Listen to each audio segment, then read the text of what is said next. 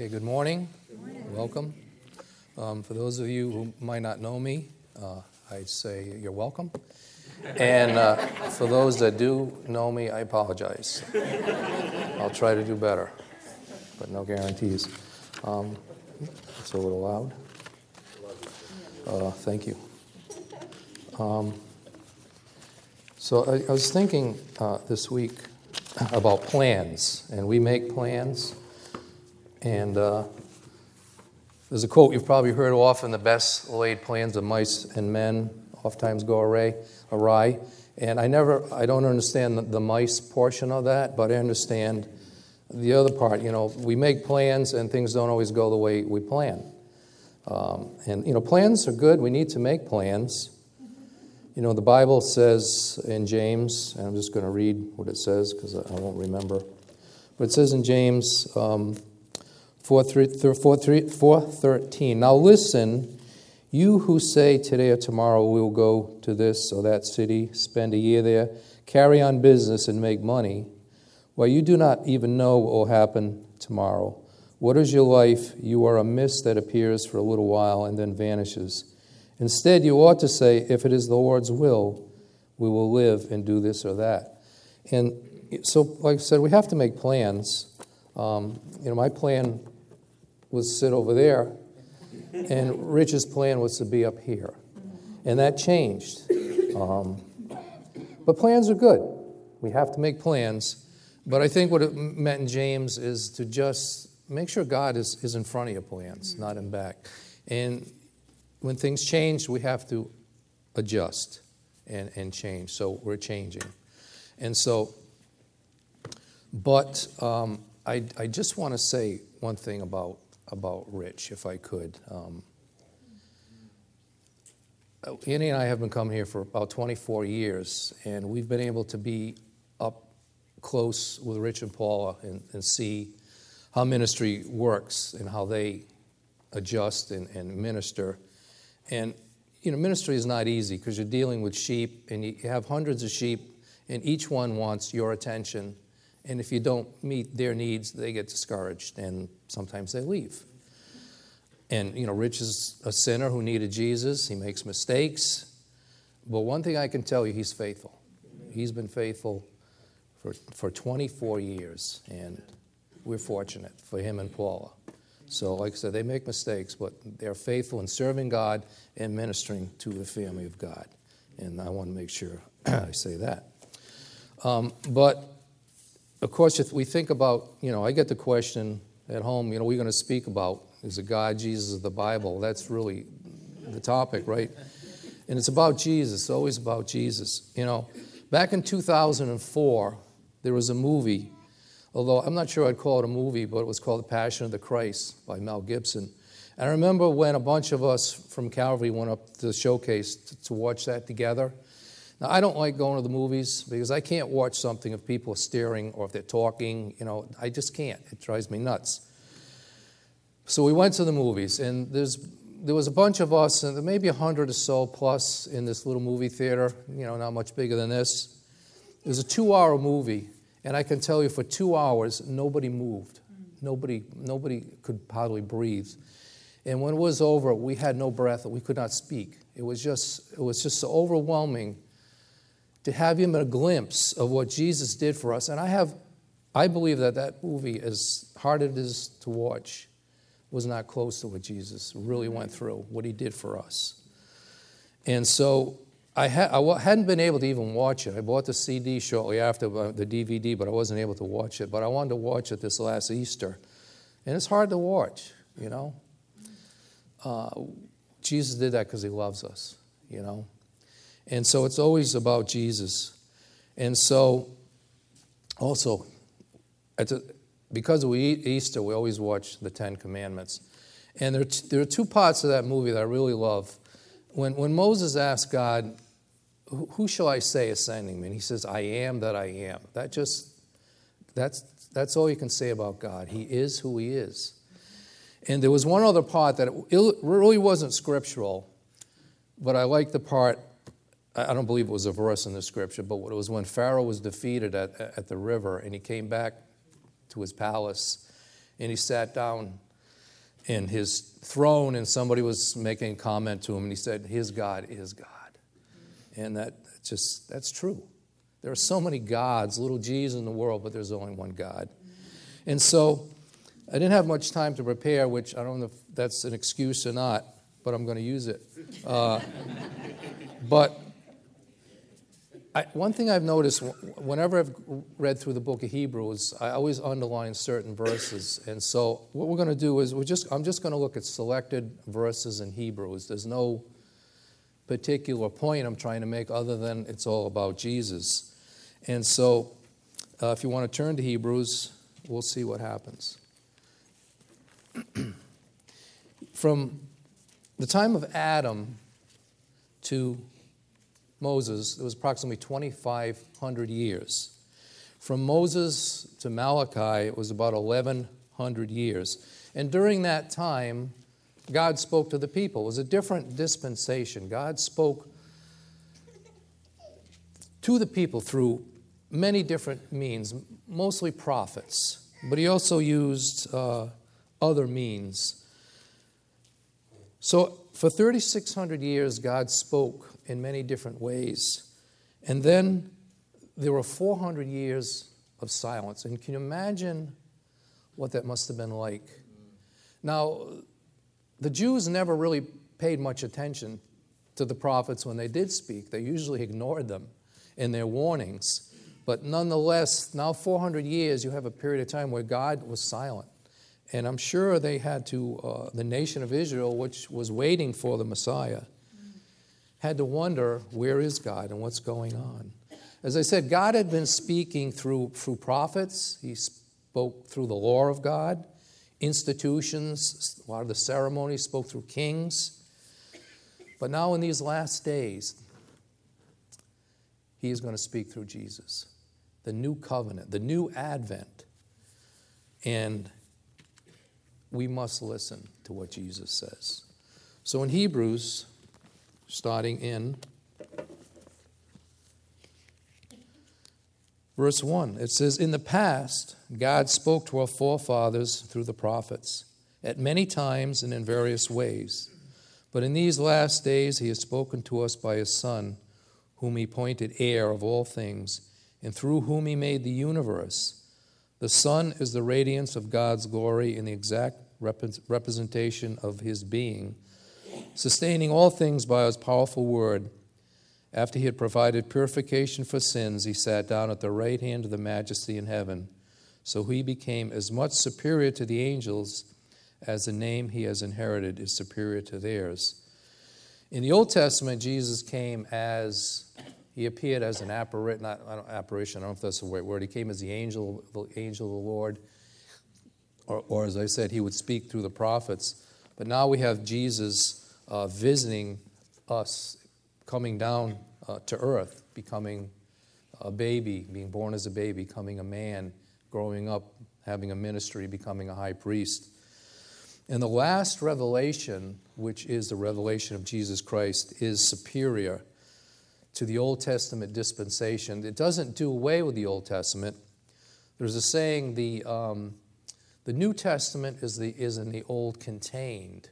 So, in other words, you can, you can learn about the Old Testament as, as a lot of the Jews, they didn't understand what the New Testament would be, but as they studied the Lord, as we can look back, the, the New Testament is in the Old Testament, and the Old Testament is in the New explained.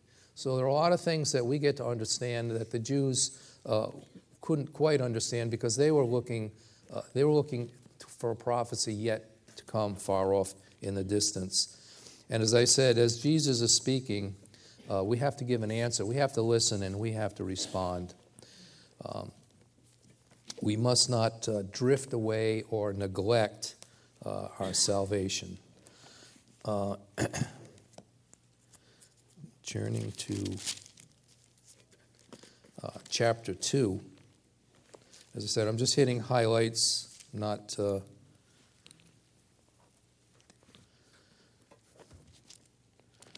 chapter 2, it says, uh, verses 1 through 4, it says, We must pay more careful attention, therefore, to what we have heard so that we do not drift away. You know, we, we as Christians, when we come to Jesus, and we have a different response. Each one of us has a different response. Sometimes it's this, this, this miraculous changing, and, and it's just we change inside, and we're on fire for the Lord, and we're, we're energetic and, and wanting to serve. Others, sometimes it's a little more subtle, it takes a little time, but sometimes over a period of time, what happens is it, it's, like, it's like a boat without an anchor. It, it, we, we start to drift because the world of the current and the tides of the world, it, it wants to take us where it wants to go. And if we don't keep our eyes fixed on Jesus, uh, we lose our way and, and the currents take us away. So we must, we must pay attention daily uh, to uh, our, our walk with Christ.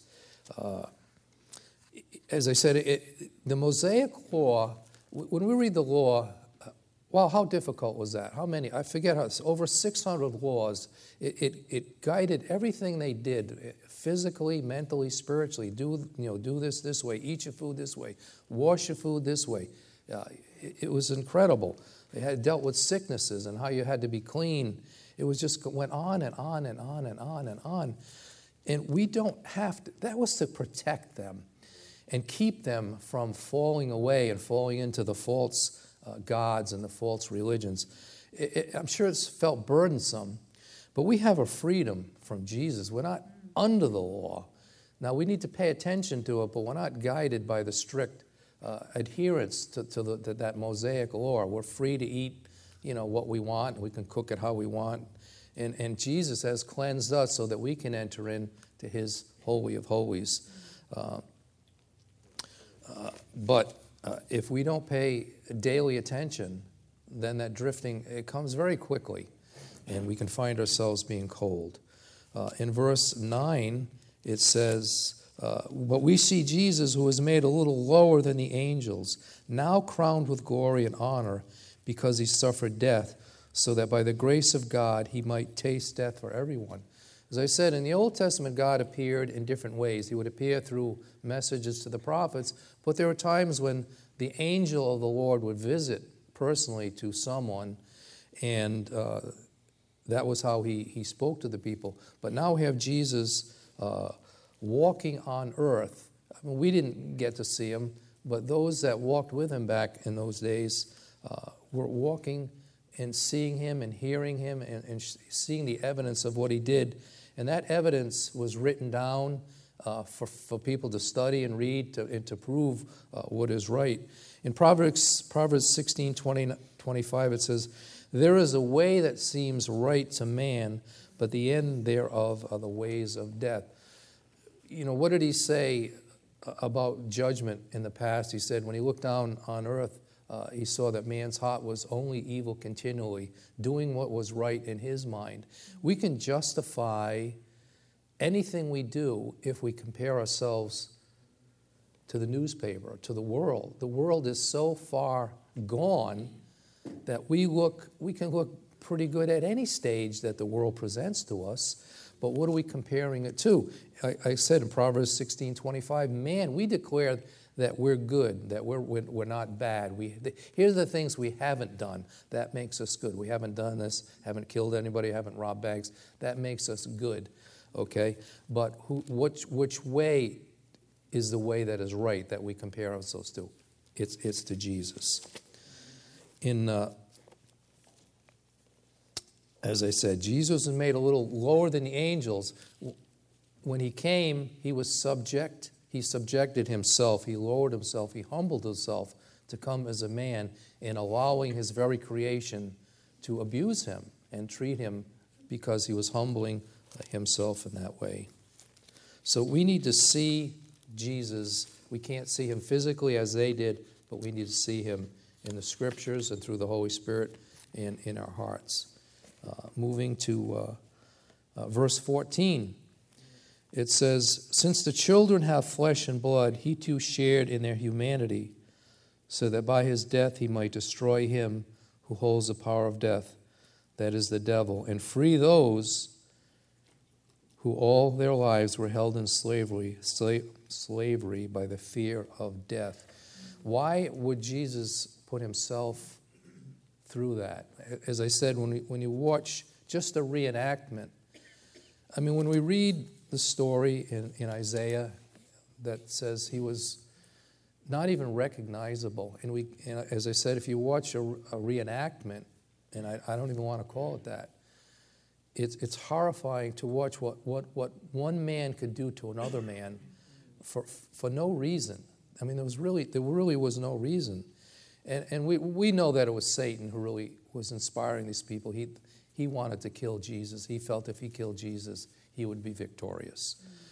Uh, but to see the, the horrifying things that Jesus went through, at any time, if he, had, if he had allowed, the angels would have come and destroyed his enemies. He himself could have destroyed them.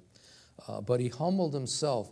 It says he felt, he, he had compassion, he had empathy with us. He wanted to feel everything we felt every sadness, every fear, every hurt, every physical hurt, every emotional hurt. You know, I think about when uh, the story of Lazarus, when uh, you know they had told him that Lazarus was dying, would he come? And he actually he delayed on purpose. There was a reason for that. I'm not going to get into that. But when he came and he saw the sadness of people crying, their hearts were broken. He, it says Jesus wept.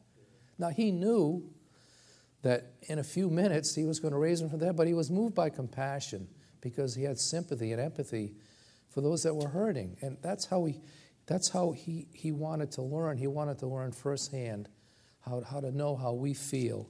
So his incarnation was uh, to, to prove himself and to prove his love. Uh, now, the Jews rejected him. We know uh, the triumphal entry, you know the story, you know because they were looking for a conquering king. They weren't looking for a baby or a man that was, was able to be beaten and, and whipped. They were looking for a conquering king to come in and rescue them. So they were deceived and they refused to see Jesus who he was. So we need to see uh, Jesus as he is. Um, in verse uh, chapter 3, verse 7.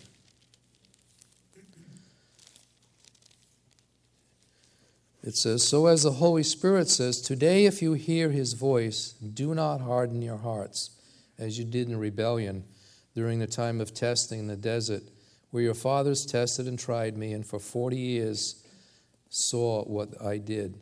That is why I was angry with that generation, and I said, Their hearts are always going astray, and they have not known my ways. So I declared an oath, on oath, in my anger, they shall never enter my rest. And so, now this obviously was a, uh, the Hebrews is a message directly uh, getting back to how the Jews, when they were wandering, rejected every evidence that God, as He was proving to them, He was going to deliver them. But He's saying this Hebrews is today says to us, don't harden our hearts, because our hearts are where. Uh, we, we open up and allow Jesus and the Holy Spirit to come in. That's where we learn about Jesus. You know, where is our heart? I don't, I don't it's not an actual organ that I, you know, our heart is just us uh, opening up and saying yes to Jesus. Don't harden your hearts. In, in Psalm 95, it talks about hardening hearts, and it, it ends up rejecting God forever and everything that He says and that He does in verse uh, 12, it says, See to it, brothers, that none of you has a sinful, unbelieving heart that turns away from the living God, but encourage one another daily as long it is called today, so that none of you may be hardened by sin's deceitfulness. We have come to share in Christ if we hold firmly to the end the confidence we had at first, as has just been said. As I said, if we, even as Christians, the world wants to tempt us, it has so many wonderful things for us to enjoy, and we can if we test those things by the scripture. Uh, but we also, when our hearts get hardened, we can justify everything we do. As we said, we look to somebody more wicked and evil than us and declare, well, because we're not that, we're good. So we can justify, I did that. It's okay that I did that because it doesn't really matter. We have all sorts of ways where we can fool ourselves and talk ourselves into being able to do things that aren't right. But the Holy Spirit says, uh, don't have a sinful, unbelieving heart. What, what, is it, what does Jesus say? What does the Word say? How does that, how does, how do, how does our God conscious feel? Uh, and, and are we obeying God's Word and, and changing our course to get back on uh, with God or, God, or are we falling away from Him and giving ourselves permission to do that? Encourage each other daily. Uh, well, one of, the, one of the reasons we come to church, you know, why come to church? I can worship God at home. Sure. You know, I can worship God out in nature. Sure, uh, you can. But God says, yeah, that, those things are good. We can do that. Sure. But we need to encourage each other daily. How can we do that if we're not fellowshipping together? We need to encourage each other. One day your brother is down and you're up. Next day you're down, your brother is up. We need to, we need to lift each other up. We have, a, we have a brother in the hospital now. We need to lift him up in prayer. If we all pray, we can lift him up. We can't, we're not doctors, we can't go there and help them, but we can pray. We can lift each other up in prayer, encourage each other. And we can do that meeting collectively or during the week or, or outside in fellowship there. Encourage one another daily as long as it is called today. Uh, chapter 4, verse 9 says, There remains then a Sabbath rest for the people of God. For anyone who enters God's rest also rests from his own work, just as God did from his. Now we know the story of creation. God created in six days, and the seventh day, God rested. Now, why did God have to rest? Well, he was, he was bringing into his word, into his creation, a principle of rest. And it was important because that was going to be part of the Mosaic law, and then it was going to be a principle for us to understand in the new covenant.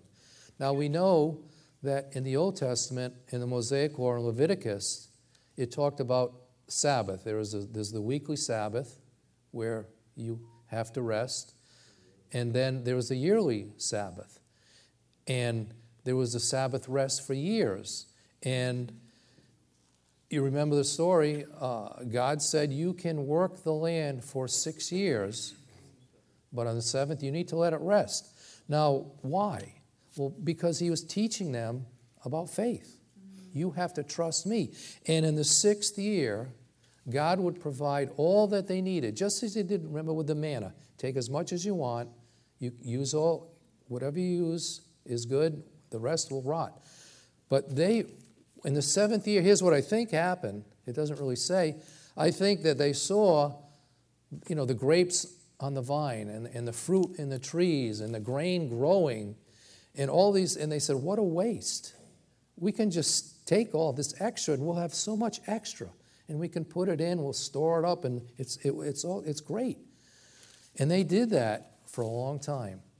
And in the end, God that needed to have them pay back the 400 actually ended up being 490 years and that goes to a prophecy but they disobeyed god. God gave them this length of time to get it right and they got it wrong. But there's a principle of rest and that rest will come in the future. We haven't yet attained it but it's a promise that we can hang on to. As we go out into the world and meet the things that we don't want to and all these fears and things going on in the world, you know, North Korea and all this, you know, we can worry and, and fret and, and nothing will change. Uh, but if we have uh, confidence in the promises of God, we know that there is a rest that uh, God has uh, planned for us. In, in verse 11 and 12, it goes on to say, Let us therefore make every effort to enter that rest, so that no one will fall by following their example of disobedience.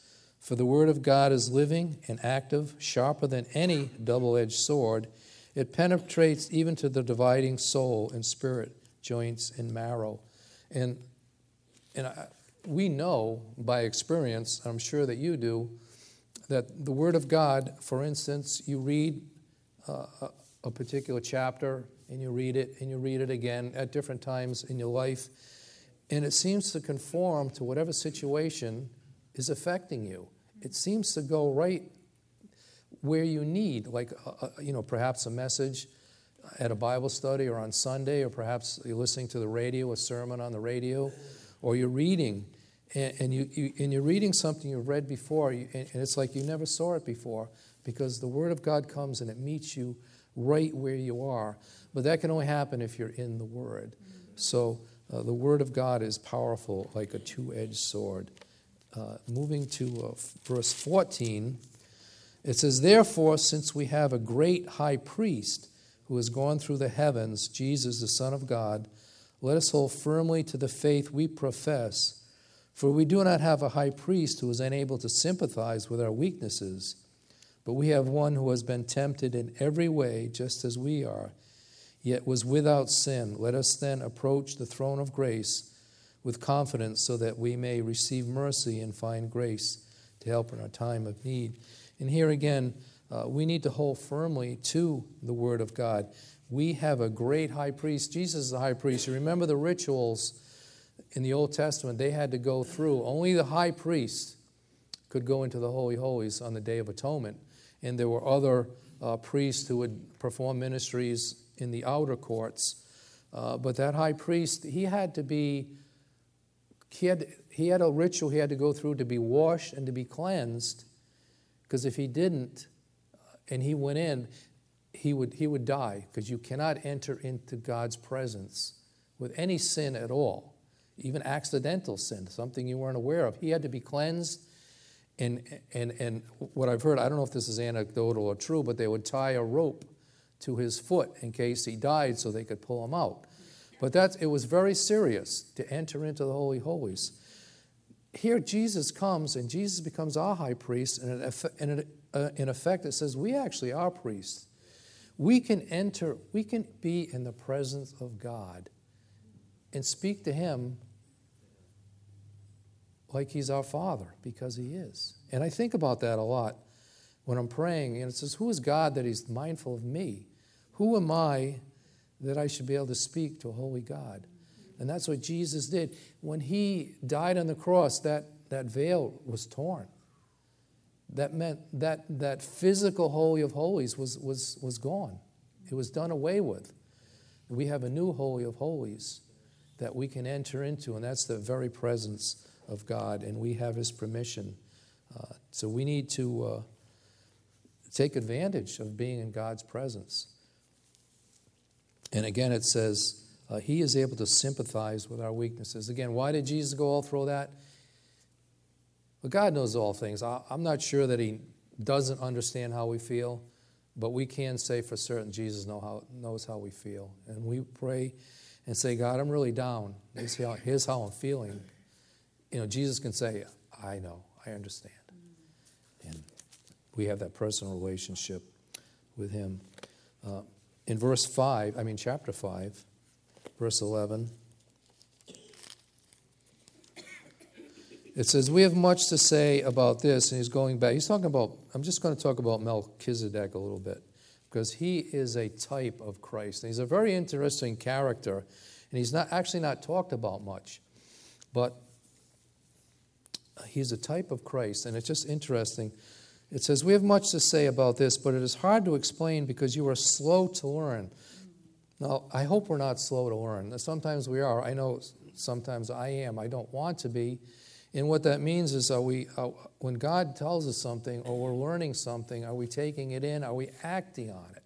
Or does God have to tell us over and over and over again before we actually act on it? So don't be slow to learn. In fact, it says in verse 12, in fact, though by this time you ought to be teachers. In other words, uh, you know, you, you, know the story about you know taking milk, you know, and going on to foods. Paul talks about um, uh, don't be content with just receiving the word of God. Uh, you have opportunities to go out into the world and, and, meet with people. Be a teacher of the word. Don't always look to receive. Teach the word of God. You ought to be teachers. You need someone to teach you the elementary truths of God's Word over and over again. You, you need milk, not solid food. Anyone who lives on milk, being still an infant, is not acquainted with the teaching about righteousness. But solid food is for the mature who, by constant use, have trained themselves to distinguish good from evil. We should be growing in our relationship with God, growing closer and closer to Him. And you know, getting deeper in our relationship, knowing Him better, knowing Him closer, calling on Him all day long. We need to get close to God.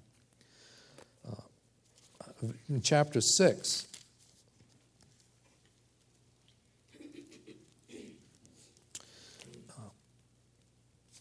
620,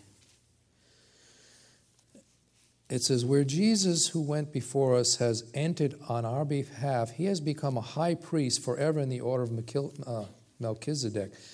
In, in chapter 7, it starts, starts out This Melchizedek was king of Salem and priest of God Most High. He met Abraham returning from the defeat of the kings and blessed him. And Abraham gave him a tenth of everything. First, his name means King of Righteousness.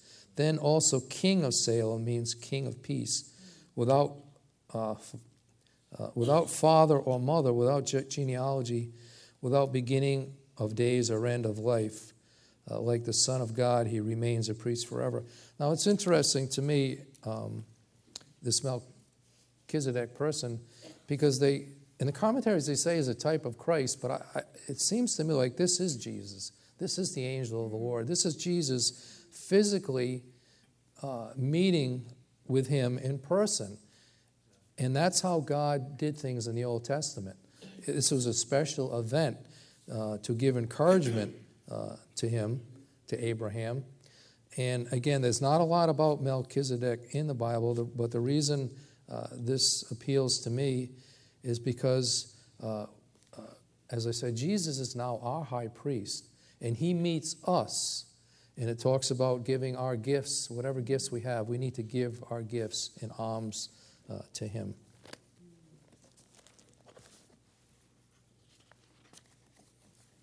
And again, I'm not, I'm not trying to make a, a particular point. These are just verses that, uh, that I've highlighted in my Bible, and I just, I just, I, I just like them. Uh, uh, chapter 7, verse 26 says, it goes on to talk about the high priest as such a high priest meets our need one who is holy, blameless, pure, set apart from sinners, exalted above the heavens. Unlike the other priests, he does not need to offer sacrifices day after day, first for his own sins and then for the sins of his people. He sacrificed for their sins once for all when he offered himself. For the law appoints as high priests men who are weak. But the oath which came after the law appointed the Son who was made perfect forever. When you go back and, and look through the Levitical law, as Rich always mentions, that's usually where we stop reading through the Bible. It's very difficult. The rituals they had to go through, and just the sacrifices, the number of animals and the number and the blood that had to be shed, it was never sufficient. It was always temporary. Uh, it was never a lasting uh, uh, covenant of, of, forgiveness for their sin. It was just a covering. Uh, you know, when Jesus came, if you remember, when he rose from the dead and he was approached, he said, Don't touch me. I, I, he, has one, he had one more thing to do. He had to go to heaven, to the tabernacle in the Holy of Holies in heaven, and he had to place his blood on, on the, in that tabernacle. And that's his blood there uh, was what atoned for our sin uh, for all eternity. Every sin, past, present, future. Where in the Old Testament, it was just an endless ritual, which uh, it had to be perplexing to the Jews to go through this day after day after day. And again, now Jesus has done it for all time for us uh, by the act uh, that he did for us as high as our high priest. And again, in verse in chapter eight, uh, verse nine, um, it says, uh, "It will not be like the covenant I made with their forefathers when I took them by the hand to lead them out of Egypt, because they did not remain faithful to my covenant, and I turned away from them," declares the Lord. They turned away from God's every opportunity that He gave them to reach the promised land through the, through the wandering, uh, when Moses went up to receive the commandments and he came down and found them in rebellion. And they had to wander for 40 years. But even when they finally reached the promised land, and what happened? They sent spies in. Well, that, that, was, a, that was a custom that they would go in to see what the land was like. And they sent the spies in. And uh, when they came out, there were only two that said, We can do this. God will help us do that. All the others said, No, there are giants in the land, there are beasts. We can't do it. After wandering for all these years, they said, We can't do it. And they were right. They couldn't do it.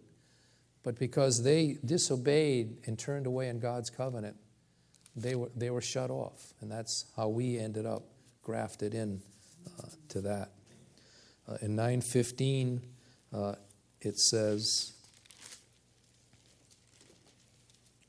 For this reason, Christ is the mediator of a new covenant, that those who are called may receive the promised eternal inheritance, now that he has died as a ransom to set them free from the sins committed under the first covenant. And again, these, these ritualistic uh, offerings that were made in the temple uh, were of no lasting value. They had to be done daily and yearly, but now Christ for all time, uh, our sins can be forgiven if we will come to Jesus, the Holy of Holies, to the high priest, and ask forgiveness uh, through him. In 927, uh, it says, Just as man is destined to die once and after that to face judgment, so Christ was sacrificed once to take away the sins of many people, and he will appear a second time, not to bear sin, but to bring salvation to those who are waiting for him. You know, are we waiting for him? Have you have you accepted Jesus as Lord? Are you waiting for him? Are you hoping that he doesn't come because you haven't quite been ready to make that commitment? Uh, but the Bible is clear. Uh, man is appointed once to die and then the judgment. It is uh, a truth that we will face Jesus. In chapter 10, verse uh, 19, it says, Therefore, brothers, since we have confidence to enter the most holy place by the blood of Jesus, by a new and living way, open for us through the curtain that is his body, and since we have great priests over the house of God, let us draw near to God with a sincere heart in full assurance of faith, having our hearts sprinkled to cleanse us from a guilty conscience, and having our bodies washed with pure water. Let us hold unswervingly to the hope that we profess, for he who promised is faithful. And let us consider how we may spur one another on toward love and good deeds. You know, this is a continuing sanctification process. As I said, when we come to know Jesus, there are some things that change quickly, others that take time. When you look at Paul, you know, I think I, I'm not even as good as Paul, but yet Paul saw himself to be a wicked sinner because the closer he got to God, the more sin is revealed and the more work that needs to be done. It's a constant process of sanctification, which will only be completed when, we, when Jesus gives us a new body. Um, but Jesus, and again, Jesus will eventually do the work. But we need to do the daily work. We need to be faithful in the word, in prayer, in fellowship, encouraging one another, uh, as, as the Bible asks us to do. In chapter 11, you know, uh, is the faith chapter. Uh, I'm not going to read that, but it's talking about what what believers, Old Testament, New Testament, what they've done uh, in faith. We can do nothing in ourselves, but we can do all things through faith, through Christ who strengthens us. We can do that in faith. It's, it's God's strength that, why we can do things. Um, and I just want to try to wrap up quickly here. Uh, verse uh, chapter 12 Therefore, since we are surrounded by such a great cloud of witnesses, let us throw everything off everything that hinders, the sin that so easily entangles, and let us run with perseverance the race marked out for us. Let us fix our eyes on Jesus, the author and perfecter of our faith, who for the joy set before him endured the cross scorning its shame, and sat down at the right hand of the throne of God. Consider him who endured such opposition from sinful men, so that you, so that you will not grow weary and lose heart. And so, first of all, you know, people say, uh, you know, prove to me that there, that there is a God. Well, there are, there are witnesses of God.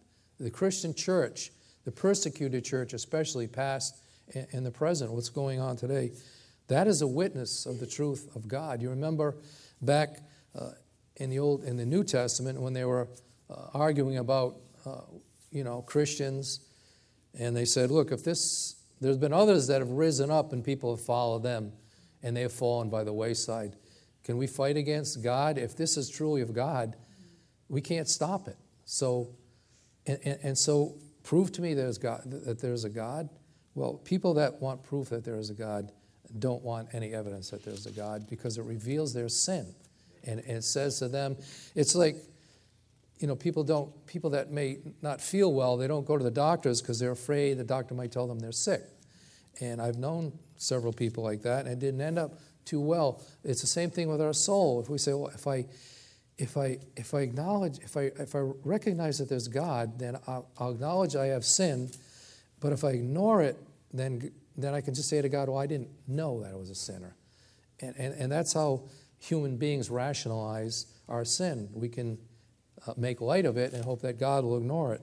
But there's evidence and there's proof that, that Jesus exists and that uh, what he did and what he said is true.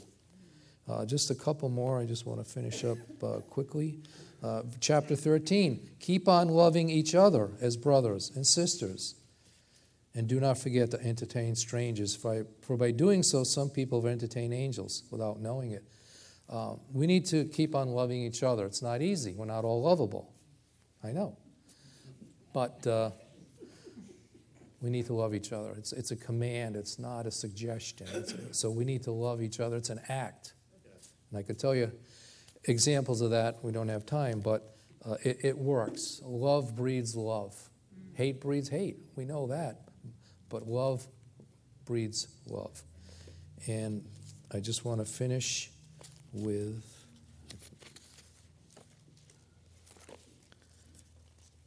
Um, so they find, oh yeah, verse 20. I mean, 13, verse 20, yes. May the God of peace, who through the blood of the eternal covenant brought back from the dead our Lord Jesus, that great shepherd of the sheep, equip you with everything good for doing his will, and may he work in us what is pleasing to him. Through Jesus Christ, to him be the glory forever and ever. Amen. And so, uh, I kind of stumbled through this a little bit um, because there's really so much there, and I wanted to get through it quickly. Um, but it's all about Jesus. And what did Jesus do? He died for us. And I don't know you. That's between you and God. But if we can encourage you, if you haven't made a decision, you need to find Jesus. You need to see Jesus. You need to know Jesus in your heart. And Jesus made it easy. It's not easy to put away our pride or to confess our sin, but Jesus made it easy. We don't have to sacrifice a bull or a, or a, or a lamb, and we don't have to do all these good works to be saved. We just need to get on our knees, confess our sin, ask for God's forgiveness, and ask Jesus into our hearts. And if, if that happens, we're forgiven. And to us, it gives a promise of hope and eternal life with Him. So that would be my prayer for you. And uh, we'll just close in prayer right now. Uh, Father, we just thank you much, so much for Jesus and what he did for us. And uh, Father, it's really hard for us to comprehend what a love he must have had for us, being unlovable and sinful. But Jesus, you did it all, and uh, we thank you for your grace and your mercy, which you give to us daily, Father. And We just pray for our fellowship here, Lord. We want to serve you individually, but also we want to join together collectively to serve our community and to support missionaries and just to be faithful in all that you've called for us to do, teaching the word and telling others about Jesus. So we just pray, Father, your spirit would move uh, over our fellowship here and help us to be faithful in all that you've called for us to do. Amen. uh, why don't we stand and we'll sing about Jesus?